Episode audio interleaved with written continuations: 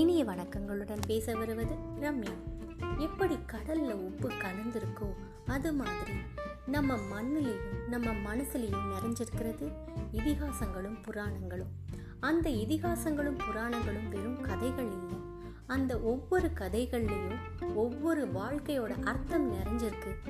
நம்ம தெரிஞ்சுக்க வேண்டிய விஷயம் நிறைய இருக்கு. அந்த விஷயங்களை தெரிஞ்சுக்கிறதுக்கு நம்ம கதைகளாக சொல்லியிருக்காங்க நம்ம முன்னோர்கள். அதை நம்ம விரிவாக கேட்க கேட்க மனம் தெளிவடையும்.